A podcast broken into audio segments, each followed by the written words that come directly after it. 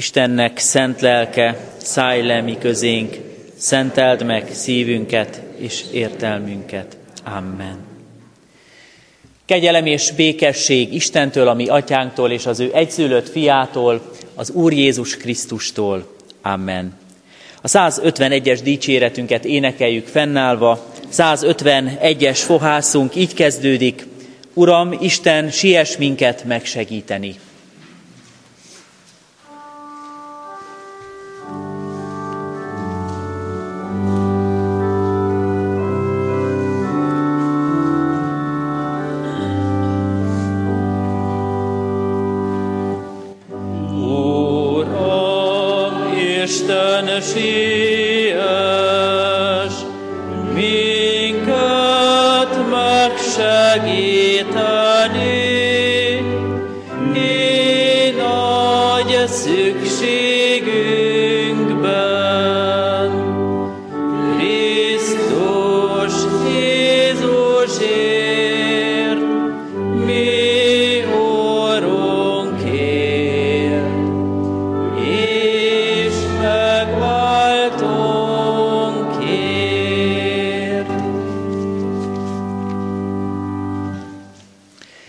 Kedves testvérek, helyünket elfoglalva énekeljük a 89.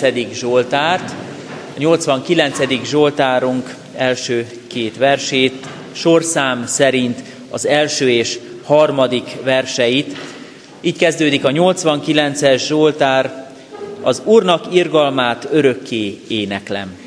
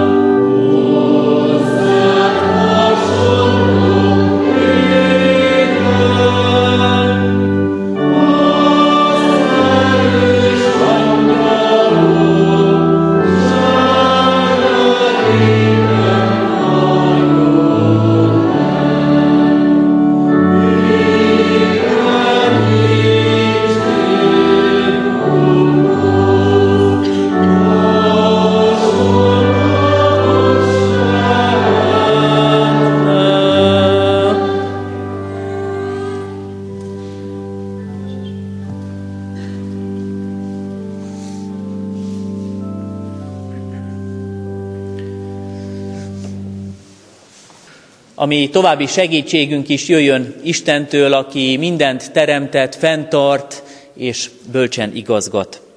Amen. Kedves testvérek, Isten igéjét hallgassuk meg, ahogy a mai napra kijelölt ige szakaszunkban a Református Biblia olvasó kalauz által kijelölt igerészünk megszólít minket. A János evangéliumában a hatodik fejezet 41. versétől kezdődő ige szakasza.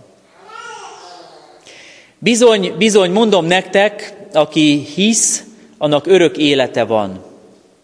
Én vagyok az élet kenyere. Atyáitok a mannát ették a pusztában, mégis meghaltak. De ez az a kenyér, amely a mennyből szállt le, hogy aki eszik belőle, meg ne haljon. Én vagyok az az élő kenyér, amely a mennyből szállt le. Ha valaki eszik ebből a kenyérből, élni fog örökké, mert az a kenyér, amelyet én adok oda a világ életéért, az az én testem. Isten tegye áldotta az ő szent igéjét, áldja és szentelje meg az ige hallgatóit, befogadóit, megtartóit. Imádkozzunk. Istenünk, hálát adunk neked ennek a napnak reggelén is. Hálát adunk mindazért, ami felismerhető a te szeretetedből, jóságodból, ami felfedezhető ebben a világban csodaként, hogy te mennyire gondoskodsz rólunk. Köszönjük neked így az élet ajándékát, a reggel csendjét, a család, a gyülekezet közösségét, barátaink és a minket szeretők jó indulatát. Köszönjük neked azt a testi erőt és azt a lelki vágyat, amely ide vezetett minket. Köszönjük neked, hogy te táplálod lelkünket mennyei kenyérrel, a te igéd által is. És nem csak magasztalva állunk meg színed előtt, mert énekeljük a Zsoltárt, és megköszönjük az elvet jókat, de újra és újra beismerjük, hogy bűnös és gyarló emberek vagyunk. Jöttünk, hogy megtisztítsd szívünket, hogy megszentelő munkád által a mi életünk jobbá formálódjon. Kérünk is téged, hogy lelked által szólíts most meg. Látod és tudod, hol szorulunk javításra, átformáló kegyelmed munkálkodjon bennünk. Ha kell, incs, fegy, dorgáj, mutasd meg, mi a helyes út. Köszönjük, Urunk, hogy kéréseink között elét hozhatjuk mindazt, ami talán most megterhel. Lehet, hogy senki más nem is látja, de te igen. Mi az a kérdés, mi az a teher, amely velünk van most itt. Arra kérünk, Urunk, hogy a Te szent békességed, a Te választ adó bölcsességed, a Te bátorságot ajándékozó ígéd járja át szívünket. Gyógyíts minket, erősíts minket, kedved és akaratod szerint segíts meg. Köszönjük, hogy így ajánlhatjuk a Te figyelmedbe, áldásodat elkérve, a mi szeretteinket is most. Így kérhetünk áldást azoknak, akik fontosak számunkra. Áld meg az igét, az ige hirdetőit, az ige hallgatóit, ezt a szent gyülekezetet. Amen. Kedves testvérek, az ige hirdetés előtti ének bejelentése előtt jelzem, hogy a mai napon a szokottól eltérő módon várják a gyermekeket a közös találkozóra, igei alkalomra, gyermekmissziós együttlétre.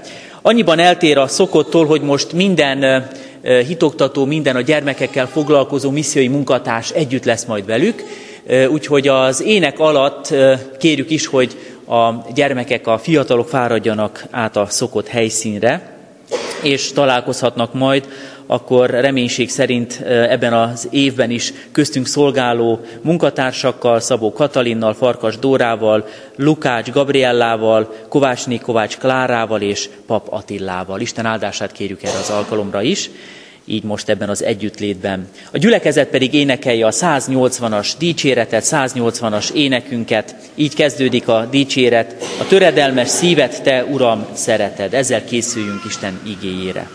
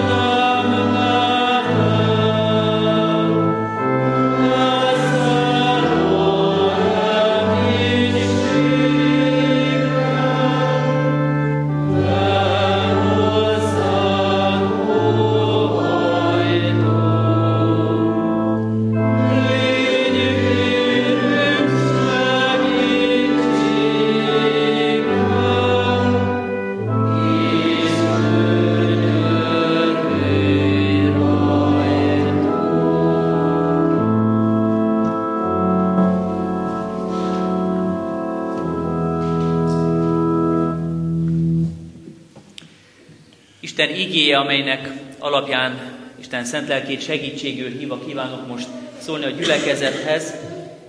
A már felolvasott igerészben található János evangéliumában a hatodik fejezetben, a 48. versben, ahol Jézus így szól, én vagyok az élet kenyere. A gyülekezet foglalja el a helyét. Kedves testvérek, a mai napra kijelölt igénk bizonyára az ismertebb ige olvasmányok közé tartozik, és maga a kiemelt textusunk is az ige vers, amiben Jézus így szól, hogy én vagyok az élet kenyere, talán sokszor gondolkoztatott már el minket. A fogalom, a hasonlatban megjelenő kenyér is közkedvelt, népszerű, és sokszor dolgozunk vele, talán bibliaórán, istentiszteleten, beszélgetésekben is gyakran kerül elő. És hát a mindennapi életünkben a kenyér. Csak egy nagyon friss élményemet hadd hozzam. Épp tegnap este, amikor a lelkészi hivatalban készültem, többek között a mai szolgálatra is, e-mailes üzenetet kaptam a feleségemtől otthonról, már egy elég késői órában, hogy nincs otthon kenyerünk és hogy jó lenne kenyeret beszerezni valahonnan, mert ugye én ma reggeltől, ahogy szolgálok, már csak délre érek haza, és a gyerekeknek enni kell, valahogy ezt próbálja megoldani. És nem tudom, ismerős a helyzet, ilyenkor eszmér az ember, hogy nincs nálam pénz, már amúgy is késő van, szombat este, hol találok nyitva boltot, honnan lesz kenyerünk, honnan hozok kenyeret. Ez csupán egy egyszerű és könnyen megoldható technikai nehézség a mi világunkban, de azért nem mindig olyan könnyű kérdés, és majd egy kicsit később ki is térünk a lelki részletekre is ennek kapcsán. És nézzük most meg az igét, mert noha ismerős a helyzet, de azért maga bibliai történet is egy nagyon szépen beágyazott bibliai történet. Aki a református kalauz alapján halad és olvassa napról napra a Szentírás, tudja, hogy nem rég találkoztunk azzal a történettel, amikor Jézus csodát tesz, és legalább 5000 embert vendégel meg, ahogy szoktuk használni a kifejezést, olyan sok kenyeret tesz, ö, csoda által olyan sok kenyeret ajándékoz a tömegnek, hogy mindenki jól lakik. Ö, 5000 ember hallgatja először Isten igéjét, belemerülnek az ige hallgatásba, figyelnek Jézusra, és észre sem veszik, hogy telik az idő óráról órára, és ott találják magukat egy késő délutáni időpontban, este felé, hogy most aztán ja, nem hoztak ennivalót, és nincs a környéken hely sem, ahol vegyenek, most aztán éhesek, szomjasak. Mi lesz így? És akkor találkozunk a kenyér szaporítás csodájával. Jézus csodát tesz, és jól lakik mindenki. Nézzük meg ezt a sorrendet most itt. Először a lelki eledelt nyújtja Jézus az őt hallgatóknak. Ige hirdetés, beszél, tartalmat ad az életnek, elmondja azt, amit az atya rábízott, és utána jól lakatja őket. Szépen kibontakozik abban a történetben is, hogy nem csak a lelkükkel törődött, hanem fizikai állapotukra is gondja volt. A testüket is táplálta. De nyugodtan mondhatjuk a sorrendet megfordítva, mert úgy is igaz Isten szent uh, igéje alapján, hogy ami Urunk odafigyel a mi lelkünkre és a mi testünkre, odafigyel a mi testi táplálékunkra is, gondot visel rólunk, de a lelki eledelt is ki akarja rendelni. Az egész hatodik fejezet János evangéliumában a kenyérnek és Jézusnak a mai hasonlatunkban is megsejthető kapcsolatát magyarázza, boncolgatja, ezt a titkot hozza elénk, és ebben van egy szint, amit megérthetünk értelemmel, és van egy olyan szint is, amit befogadhatunk hittel, amit szívünkbe zárhatunk. Segíthet így a mai történetünk is, a kiemelt igerész kapcsán ez a mai szakasz, hogy eljussunk a mindennapi kenyérgondok kérdésétől az örök élet kérdéséig. De megerősített ennek a fordítottjában is, hogy az örök élet kérdése, az Isten ígéje alapján látjuk és tudjuk, nem törli el a mi emberi gondjainkat, hanem azt mutatja, hogy Isten jelen van a mi életünkben. Fordítva is igaz, segít megszólítani Jézust, segít meghallgatni, azt a Jézust, aki ismeri a mi mindennapi földi küzdelmeinket, aki jelen van nehéz helyzeteinkben, egzisztenciális, léttel kapcsolatos problémáinkban, kríziseinkben, aki számon tartja a mi mindennapi gondjainkat. Ezekről gondolkodjunk most majd közösen. És akkor első gondolatban nézzük is meg, hogy az Isten embere két lábbal jár a földön. Én nagyon-nagyon sok gyakorlati keresztényel találkozom, és hál' Istennek nagyon jó példa az életük, amikor azt mondják, hogy én állandó és élő kapcsolatban vagyok az Urral, számomra a mennyei eledel a legfontosabb, de mindazt, amit az én Istennel való kapcsolatomban értek meg és kapok ajándéként, azt a környezetemben tudom felmutatni, ott élem meg, és ott teszek róla bizonyságot. A munkahelyemen, a családban, az ismeretségi körömben. Két lábbal jár a földön az ember, mert az Isten így teremtett minket, és ebben a világban akar megáldani itt, bár elhív az örökké valóságba, miénk az ö, örök élet ajándék, annak az ígérete, de ismeri a mi életterünket és élethelyzetünket, amiben vagyunk a mindennapokban, és itt is jelen akar lenni a mi életünkben. Az előbb beszéltünk a kenyér szaporítás csodájáról, amikor 5000 embert lát el eledellel a mi urunk.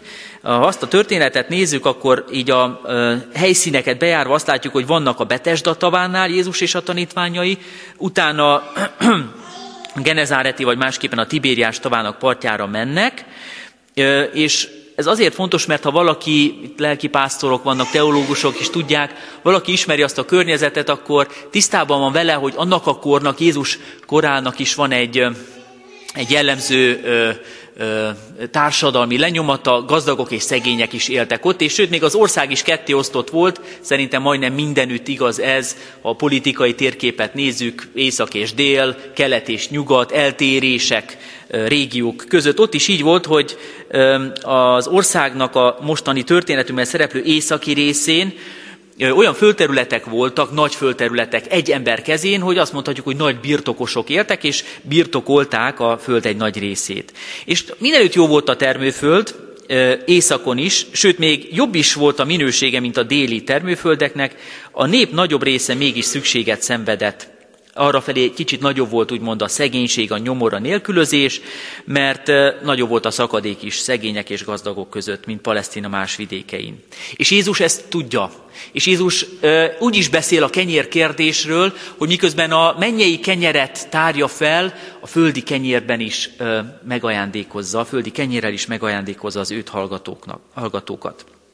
Olyan megváltónk van, mondhatjuk, aki a kenyerünkről gondoskodik, ami mindennapi kenyerünkről, a mi atyánkot elmondjuk majd most is az Úrtól tanult imádságot, abban is ott van. A szükségleteinket számon tartja. Tudja azt, amit mi is tudunk, hogy mikor, milyen bajban vagyunk, és jelen akar lenni akár um, akkor is, amikor már más talán nem is tud segíteni, ő ott van, jelen van a mi életünkben. A mi atyánk uh, imádságában jelen van a mindennapi kenyérért való könyörgés, és így is igaz, a mindennapi kenyér testi és lelki értelemben is Isten ajándéka, mert az ember test és lélek. Anyagi és szellemi valóság egyszerre, és Jézus mindkettőnek, a teljes embernek, az egész embernek a megváltója. Boldogok vagyunk, hogyha a terített asztal mellől tudunk felállni. Áldottak vagyunk, és hálásak lehetünk az Úristennek, ha úgy tudtunk eljönni ma is, hogy nem volt kenyérgondunk ha békében ébredhettünk, biztonságban, melegben, saját hajlékunkban. Ilyenkor megéri újra és újra észrevenni ezt az ajándékát, ezt a kegyelmet, amit az Úristen ad nekünk. De ha valaki mégis átélte, hogy milyen munkanélküli segélyből, kisnyugdíjból, családi pótlékból, krízis helyzetben megkeresni a, a mindennapi betevő falatot, kenyérért menni, azt sokkal inkább érti, hogy az Isten ajándéka az élet és a kenyér. Ha nincs kenyér, nincs élet. Régen a kenyérnek az egyik szinonimája volt az élet szó is.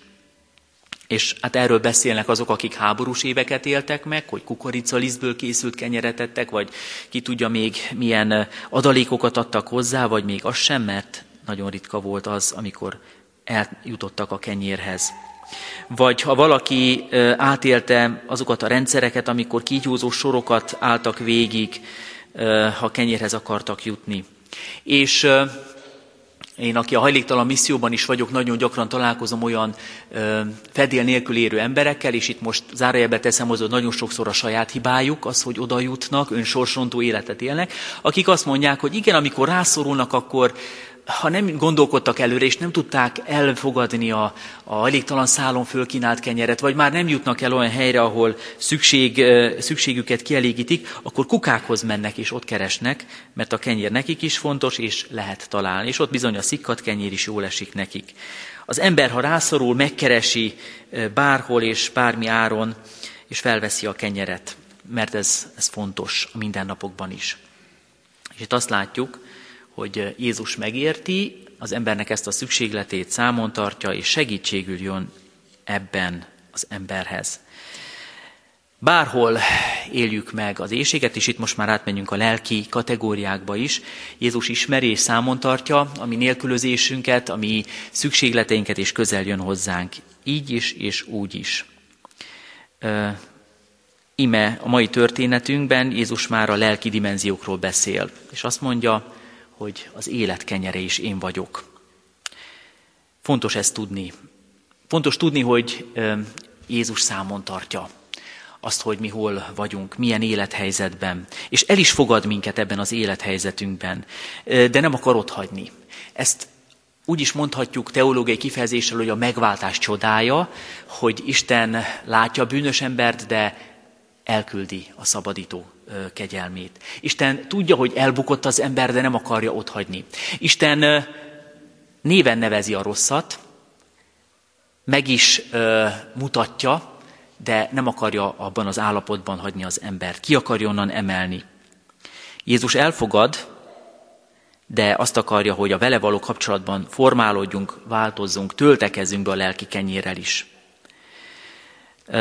És akkor itt látjuk azt, hogy például a kenyérszaporítás csodája egy jel volt. Minden csoda egy jel. Sokszor leragadunk talán a csodák kapcsán a látványos elemeknél. Ketté vált a tenger, amikor vándorolt Isten népe a pusztában. Hogy történt? És akkor mindjárt elindul az ember tudományos elméje, fantáziája, és akkor jön az apály-dagály kérdés, aszályos időszakra gondolnak, mindenféle for, furfangos magyarázatot találnak ki. Ott van a következő, a manna megjelenik. Mi volt az a manna, honnan jött, hogy jelent meg, találjunk rá magyarázatot. Jézus gyógyításai, meggyógyul a paralízises ember. Hogy tette? Mi történt? A nem látó látóvá lesz. A leprás betegsége elmúlik. Feltámad a halott. És keresi az ember a magyarázatokat, vagy ha nem is keresi, sokszor leragad a látványos elemeknél, és tudnunk kell azt, hogy valójában minden csoda, amit olvasunk a Szentírásban, amit látunk magunk körül, amit a saját életünkben is megélhetünk, Jézusra mutat. Jel. A földi kenyér megszaporítása és az 5000 ember megvendégelése is jel volt. Egyből királyá akarják tenni Jézust, egyből azt mondják, hogy ismételd meg, hát ez remek. És Jézus azt mondja, hogy akkor beszélgessünk most arról, amiért az is történt, és amiért én itt vagyok.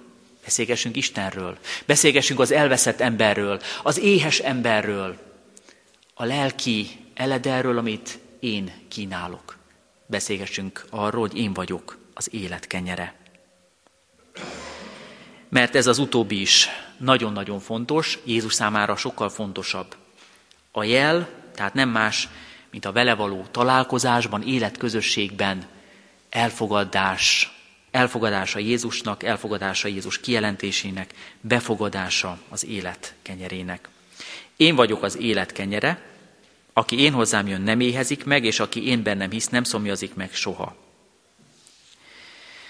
A kenyér szaporítás egyszeri, rendkívüli eseménye tehát jel, amelyet Jézus minden más csodával együtt azért tett, hogy akik ezt látják, akik ennek részesei, higgyenek benne és tehát Jézusra magára mutat.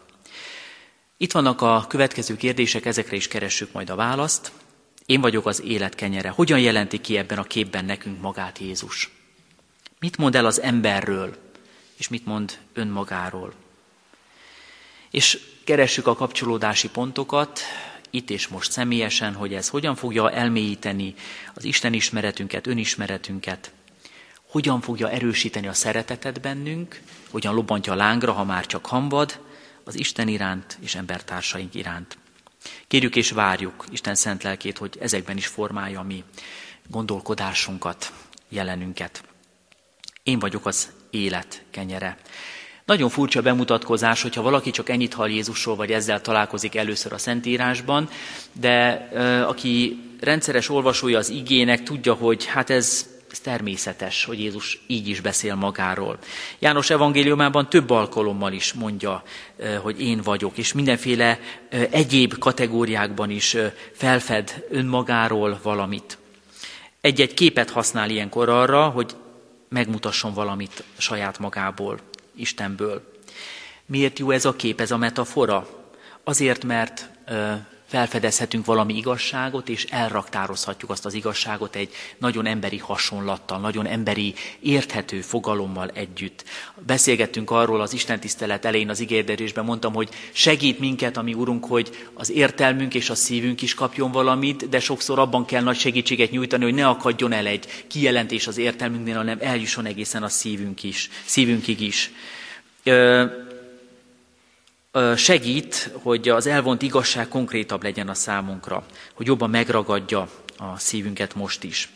És akkor így nézzük meg, hogy hogyan látjuk még Jézust az én vagyok mondásokban. Valahol így fejezi ki magát, hogy én vagyok a világ világossága, aki engem követ, nem jár sötétségben, hanem övé lesz az élet világossága. Ő a fény, aki eljön a mennyből. Van, ahol a kapuhoz az élő kapuhoz hasonlítja magát. Én vagyok az ajtó, ha valaki rajtam átmegy be, az megtartatik, az bejár és kijár, és legelőtt talál. És a legelő kapcsán eszünkbe jut, mert gyakran használjuk ezt is, hogy Jézus azt mondja magáról, hogy én vagyok a jó pásztor, aki az életét adja a jókért. Valahol azt mondja, én vagyok az út, az igazság és az élet, senki sem mehet az atyához, csak is én általa. Mint egy élő és igaz út úgy mutatja meg magát. Gyakran halljuk a feltámadás kapcsán vigasztalásként a gyászban. Én vagyok a feltámadás és az élet. Aki hisz, én bennem, ha meghal is él. És valahol azt mondja Jézus, én vagyok a szőlőtő, és ti a szőlőveszők, aki én bennem marad, én pedig ő benne, az terem sok gyümölcsöt. Mint egy áldott forrás, úgy mutatkozik be a számunkra. Igen, jobban megértjük, megsejtjük azokat a mélységeket, amiket Jézus jelent az egyház számára, mi számunkra. És jobban felismerhetjük, hogy milyen szükségünk van rá lélekben is. Költővel is mondhatjuk szépen, az vagy nekem, mi testnek a kenyér, s tavaszi zápor fűszere a földnek. Az vagy nekem, mondja a hívő ember Jézusról, ami a legfontosabb. Az vagy számomra, aki betöltheti az én nélkülözésemet, minden szükségletemet lelki értelemben. Te vagy az én Uram, megváltom, Mesterem. Te vagy az első az életben, és minden más a helyére kerül ezáltal. Vannak pótszerek, tudjuk jól, amikkel pótoljuk lelkünk sóvárgását, Sóvárokat a lélek a szerencsejátékra, alkoholra, hűtlenségre, hazugságra, ravasságra, káromkodásra, és sokszor ezekkel próbál betölteni egy űrt, de az Isten embere nem csak az éjséget ismeri be, nem csak keresgél, hanem egyenesen Jézushoz megy, és nála találja meg a betöltekezést. Kérdezzük meg magunktól, talán jó itt ebben a csendben megkérdezni, hogy és én most éppen mire vagyok éhes, miben jelenthet nekem Jézus választ, megoldást, mivel segíthet nekem, hogyan jelenhet meg, milyen kérdésben segíthet számomra. Ha őszinték vagyunk, akkor nekünk is vannak éjségeink, amelyeket talán néha el is kell nyomnunk, amelyekkel néha nem tudunk foglalkozni. Nézzünk lelkünk mélyére, mit látunk benne, milyen vágyaink vannak, betevő falat iránti éjségünk. Egy jó szóra vágyunk, egy ölelésre, egy kedves társra, egy megértő közösségre. Vágyunk arra, hogy valaki úgy fogadjon el, ahogy vagyunk, és hagyjon időt a változásra, ne sürgessen, ne legyen türelmetlen. Mire vágyunk most? Gyakran szoktuk azt is mondani, mint egy falat kenyére úgy vágyunk valamire. Mi az, ami most bennünk van, és amiben jó meghívni Jézust, hogy tekintsen rá a mi szükségeinkre, és segítsen meg minket. ebben is, lelki értelemben is. Szimbolikus, hogy a társadalmunk fogyaszt, fogyaszt, mindig többet, mint ami szükséges, és nem tudja azt mondani, hogy elég. Sokszor észre sem veszi, hogy valójában egy más lelkiészséget tompít ezzel. Álljunk meg őszintén Isten előtt, és mondjuk ki, hol vagyunk, hol tartunk, miben szorulunk rá az ő segítségére, áldásaira.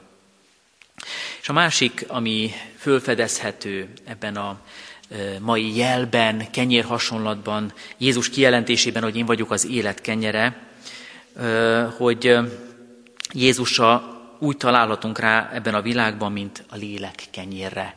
És lehet saját imádságunk, saját fohászunk, felismerésünk és beismerésünk, hogy Uram, köszönöm, hogy, hogy Te már sok-sok szükségünkben mellettünk álltál, sok-sok bajunkban megsegítettél. Egy kortárs költő Zsoltár feldolgozásából hadd idézek, nagyon szépen fogalmaz, és nagyon a mai ember nyelvén is, képes laptöredelem, Zsoltár. Most tisztára engem, Uram, intelligens mosóporoddal és fertelmes zugaimból súrolt ki a vétkeket. Csaló vagyok, hiú és szeretetlen. Apró cseprő bűnök széllökéseit fogom vitorlámba, hajom téstova szédeleg, akár rovarírtóval lefújt bogár. Mert igazából a bűn nem más, mint nem veled lét, mint nem időzni azzal, aki szeret, szikkasztani téged szeretetlenségemmel, megvonni tőled jelenlétemet, miközben te sosem vonod meg tőlem magadat, ott állsz minden zsákutcán végén, de nem gáncsolsz ki, nem papolsz nekem. És így folytatja ebben a személyes imádságban a költő az Istennel való kapcsolatában a felismeréseket és beismeréseket. Te viszont, Uram, bőszen lobogtatod üdvösséget, örömét, fújod a tülköket, püfölöd a dobot, mert bízol bennem akkor is, amikor nem sok bíznivaló maradt magamban. És alig várod, hogy kifordított, véres szívem, ez a valószínűtlen lepke végre megpihenjen válladon, és kedves lesz a te színed előtt az én áldozatom. Így és más formában is jó felismerni és beismerni azt, hogy az Isten jelenlétében az ember éjsége Jézustól, Jézus által kapott kenyérrel elmúlik. Ő csillapíthat, ő gyógyíthat, ő segíthet le minket. És ebben a mai kijelentésben nagyon sok szép ígérete és áldása mellett még ezt erősíti meg a mi Urunk. Záró gondolatban még hadd beszéljünk arról is, ami szintén itt van ebben az igében, ebben a kijelentésben. Lehet, hogy nem divatos, lehet, hogy annyira nem szeretik ma sem, a kortárs környezet nem nagyon vevő erre, de így igaz, így biblikus, és ezért fontos is. Amikor Jézus kijelenti magát, és kijelenti magáról, hogy ő az élet kenyere, akkor ebben van egy kizárólagosság. Tudom, hogy nagyon sokan szeretik azt ma is hallani, hallatni, hogy minden vallás valahol jó, minden vallás valahol tartalmaz fontos felismeréseket, minden vallásban van valami igazság, meg nem igazság, a kereszténység is olvadjon be a sok közé, legyen a sok között egy, de Jézus ezt nem engedi meg. A kijelentések alapján, a Szentírás alapján, az evangéliumok alapján azt mondhatjuk, hogy Jézus az igazi. Én vagyok a világ világossága. Én vagyok az út, az igazság és az élet. Én vagyok a jó pásztor én vagyok az élet kenyere. És amikor ezt kijelenti magáról, akkor ez egy kicsit talán meg is botránkoztat egyeseket. A talánt azt most el is felejthetjük, hiszen a Szentírásban biztosan látjuk, hogy sokak megbotránkoztak. Olvassuk tovább, és azt látjuk, hogy egyesek elmennek. Kemény beszéd ez, azt mondják. Ki hallgathat ilyeneket? És lelépnek Jézustól. Jó volt, hogy adtál kenyeret, szépeket is mondtál, annak megőrizzük az emlékét, elvisszük a jó ízét a szánkban, de több nem kell, az már egy kicsit sok. Nagyon sok, hogy te egyedül és kizárólagosan képviseled Istent. Hogy te egyedül és kizárólagosan magadnak tartod azt, hogy az élet kenyere vagy a világban, hogy te vagy a megváltó a messiás. Hagyjunk meg lehetőséget másoknak is, később jövőknek, máskor érkezőknek. És ez, kedves testvérek, még egy fontos hangsúly, az utolsó gondolata mai igény kapcsán az Isten tiszteleten, hogy Jézust csak annak lehet látni, akinek ő magát jelenti ki. Nagynak, hatalmasnak, megváltónak, ami Urunknak. És akkor tudunk igazán bármilyen erősek, okosak, bármilyen lelkesek legyünk is, akkor tudunk igazán szolgálni neki, ha ő megmarad, ami mesterünknek, vezetőnknek, megváltunknak, Krisztusunknak, Isten egyszülött fiának, a bűnös ember megváltójának. Egy másik kedvelt teológus, C.S. Lewis gondolatait hadd idézzem, Jézussal kapcsolatban fogalmaz. Egy olyan ember, aki valóban csupán ember volt, és olyan dolgokat mondott, mint Jézus, nem nagy erkölcsi tanító, hanem vagy őrült, ugyanolyan szinten, mint aki főtojásnak képzeli magát, vagy maga a pokol ördöge. Döntenünk kell. Ez az ember vagy Isten fia volt, és ma is az, vagy sült bolond, esetleg valami még rosszabb. De ne álljunk elő olyan leereszkedő butassággal, hogy nagy tanító volt, de csak ember. Ezt a lehetőséget szánt szándékkal nem hagyta meg nekünk Jézus. Tehát egy ijesztő lehetőséggel kerülünk szembe. Az az ember, akiről beszélünk, vagy az volt, és ma is az, akinek mondta magát, vagy őrült esetleg valami még rosszabb. Számomra nyilvánvalónak tűnik, hogy nem volt sem őrült, sem megszállott. Következetes kép. Bármilyen furcsának, ijesztőnek vagy valószínűtlennek tűnik is, el kell fogadnom azt a nézetet, hogy Jézus Isten volt, és ma is az. És nem folytatom tovább. A keresztény ember hitvallása, minden időkben megélés az, hogy nincs nagyobb, nincs teljesebb, nincs tökéletesebb Jézusnál az én életemben. Amikor úrvacsorázunk, az úrvacsorai közösségben ezért értjük meg, és így élhetjük meg, hogy mit mond Jézus, veletek vagyok, és azt mondja, ez az én testem, megtöretett ti éretetek. Amikor elolvasjuk Isten igét, és befogadjuk egészen a szívünkbe, életünk részévé lesz, akkor mondhatjuk, hogy az élet kenyere bennünk van és táplál minket. Amikor egy-egy válsághelyzetben, vagy életünk bármely pontján felismerjük magunkban a már hallott igét, befogadott igét, és megéljük annak erejét, akkor mondhatjuk, hogy hat az élet kenyere. Táplált, és annak az ereje most is jelen van a mi életünkben. Ezt kínálja nekünk Jézus, amikor azt mondja, én vagyok az élet kenyere. Ebben az örömben, a jelenlétének gondoskodásában és szeretetében, vigasztalásában és bátorításában, dorgálásában és helyre igazításában szeretne minket napról napra részesíteni. Mindig és mindakkor, amikor tudunk magunkhoz venni táplálékot, amikor befogadjuk őt, amikor elfogadjuk őt.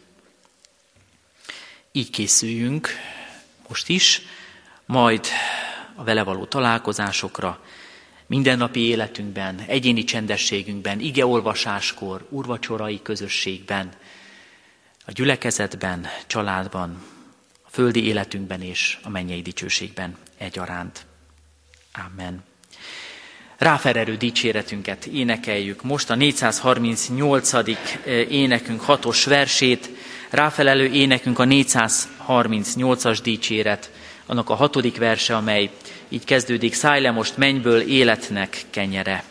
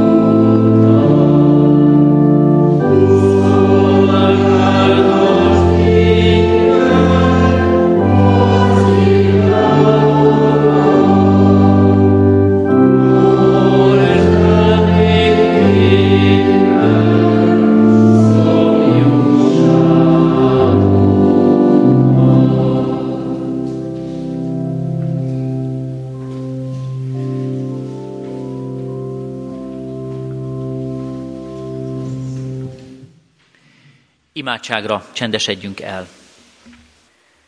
Urunk, emberi értelmünk nem tudja sokszor megközelíteni, befogadni azt, amit mondasz, örökkévaló, kimondhatatlan szentségedet. Szívünk azonban érzi, és ilyen értelemben tudja is, hogy Te jelen vagy. Köszönjük, ha közeledhetünk hozzád az élet forrásához. Köszönjük, hogy felkínálod magad táplálékul, segítségül a mi életünkben. És így fohászkodunk most hozzád, hogy újra és újra támasz bennünk vágyat, éjséget, sóvárgást a Te igéd után is. Mutasd meg, hogy hol és hogyan munkálkodsz éretünk a világban, hogy lehessünk hálásak. Segíts felismerni a Te jelenléted, és segíts beismerni a Te hiányaidat is, minden szükségünket. Köszönjük, Urunk, hogy így bízhatjuk rád magunkat, és így imádkozhatunk azokért, akik fontosak nekünk. Könyörgünk szeretteinkért, családunkért, gyülekezetünkért, barátainkért, lelki testvéreinkért, a világban a Te egyházadért. Jöjj közel hozzánk nehézségeinkben, bátoríts félelmeinkben, segíts meg tanácstalanságunkban, igazgass minket bölcsességeddel. Urunk, különösképpen fohászkodunk azokért, akik gyászban járnak, a vigaszt, a támaszt Te kínáld nekik. Szent lelkeddel állj melléjük. Könyörgünk azokért, akik betegek, akik nagy nehézségben vannak, lelki mélységeket élnek meg, állj melléjük, látogasd őket, bátorítsd és erősítsd szívüket. És imádkozunk mindazokért, akik keresnek téged, az élet kenyerét, hogy találjanak meg, és ha lehet szerepünk, részünk ebben a szolgálatban, mutasd meg, hol és hogyan tehetünk bizonyságot rólad, hogyan vezethetünk el másokat hozzád, hogyan mutathatjuk meg, hogy mi már megtaláltunk, és hogyan élhetik át majd mások is velünk ezt az örömet. Így áld meg egyházunk küldetését, misszióját, ennek a gyülekezetnek, Kecskeméti Református Egyházközségnek és minden keresztény testvérünknek az életét kegyelmeddel. Amen. Egy csendes percben kiki szíve fohászát, imáját vigye még Isten színe elé.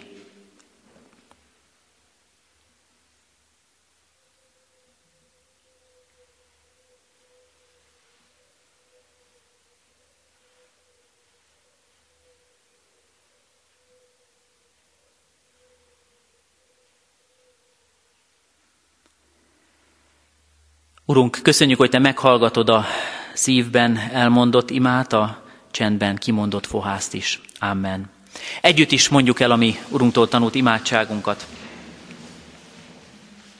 Mi, Atyánk, aki a mennyekben vagy, szenteltessék meg a Te neved, jöjjön el a Te országod, legyen meg a Te akaratod, amint a mennyben, úgy a földön is.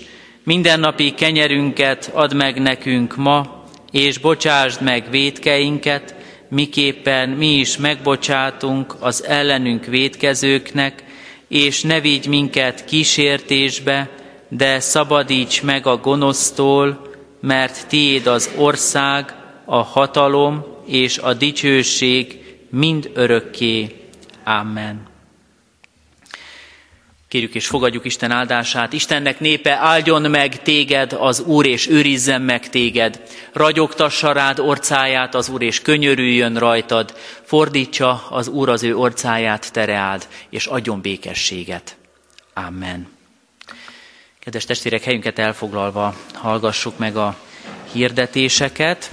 Kiáratnál hirdetőlapok vannak, és ezeken a hirdetőlapokon részletesen is megtaláljuk a fontosabb híreket, egyházközségünk lehetőségeit, csak néhány hangsúlyt hadd emeljek ki.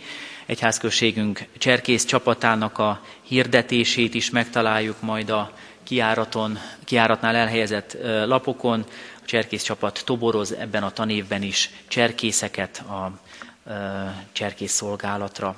Valamint az aradi vértanukra emlékezve gimnáziumunk diákja és a kísérők október 3-án indulnak majd kerékpárral Aradra, ezt az utat is lehet szabad támogatni. Közadakozást hirdettünk meg, és még mindig van lehetőség segíteni a reformáció 500. évében, és évének emlékére két uracsorai pohár elkészítését. A jótékonysági ruhavásárt is ajánlom szeretettel a testvérek figyelmébe szeptember 15-én pénteken, amikor a holland használt ruhákat úgy vihetjük majd el, hogy a, annak az ellenértékét, a, az adományokat a rászorulók segítésére tudjuk fordítani. És minden más hírt, hirdetést is megtalálunk majd a hirdető lapokon. Szeretettel köszönjük a befizetett adományokat. 271 ezer forint érkezett egy házközségünk pénztárába az elmúlt napokban. Az Úr áldja és szentelje meg az adakozó testvérek életét. És imádságban megemlékeztünk a gyászolókról, Pulai Sándorné Sutus Lídia 79, dr. Kara József 84, Énekes Józsefné Szórád Etelka 69, és Pál Gyula József 85 évet élt testvéreinktől búcsúztunk egyelőre a következő napokra nem érkezett temetésről bejelentés. Jézus mondja, hogy sírjatok a sírókkal, és mondja, hogy örüljetek az örülőkkel, így örömmel hirdetjük jegyeseinket másodszor. Hirdetem, hogy Tóth György jegyezte Rácz Renátát, David Eccles, ha jól lejtem ki, jegyezte Kovács Ritát, Svébis Máté Mihály jegyezte Gurzú Anna tímeát. Isten áldását kérjük a tervezett házasságokra. És az Úr áldását kegyelmét kérjük gyülekezetünkre is, legyen ő továbbra is megtartó és őriző pásztorunk. Amen. A záró fohász előtt még a záró dicséretünket énekeljük a 483-as dicséretünket, tehát a 483-as énekünket, annak az első és harmadik versét.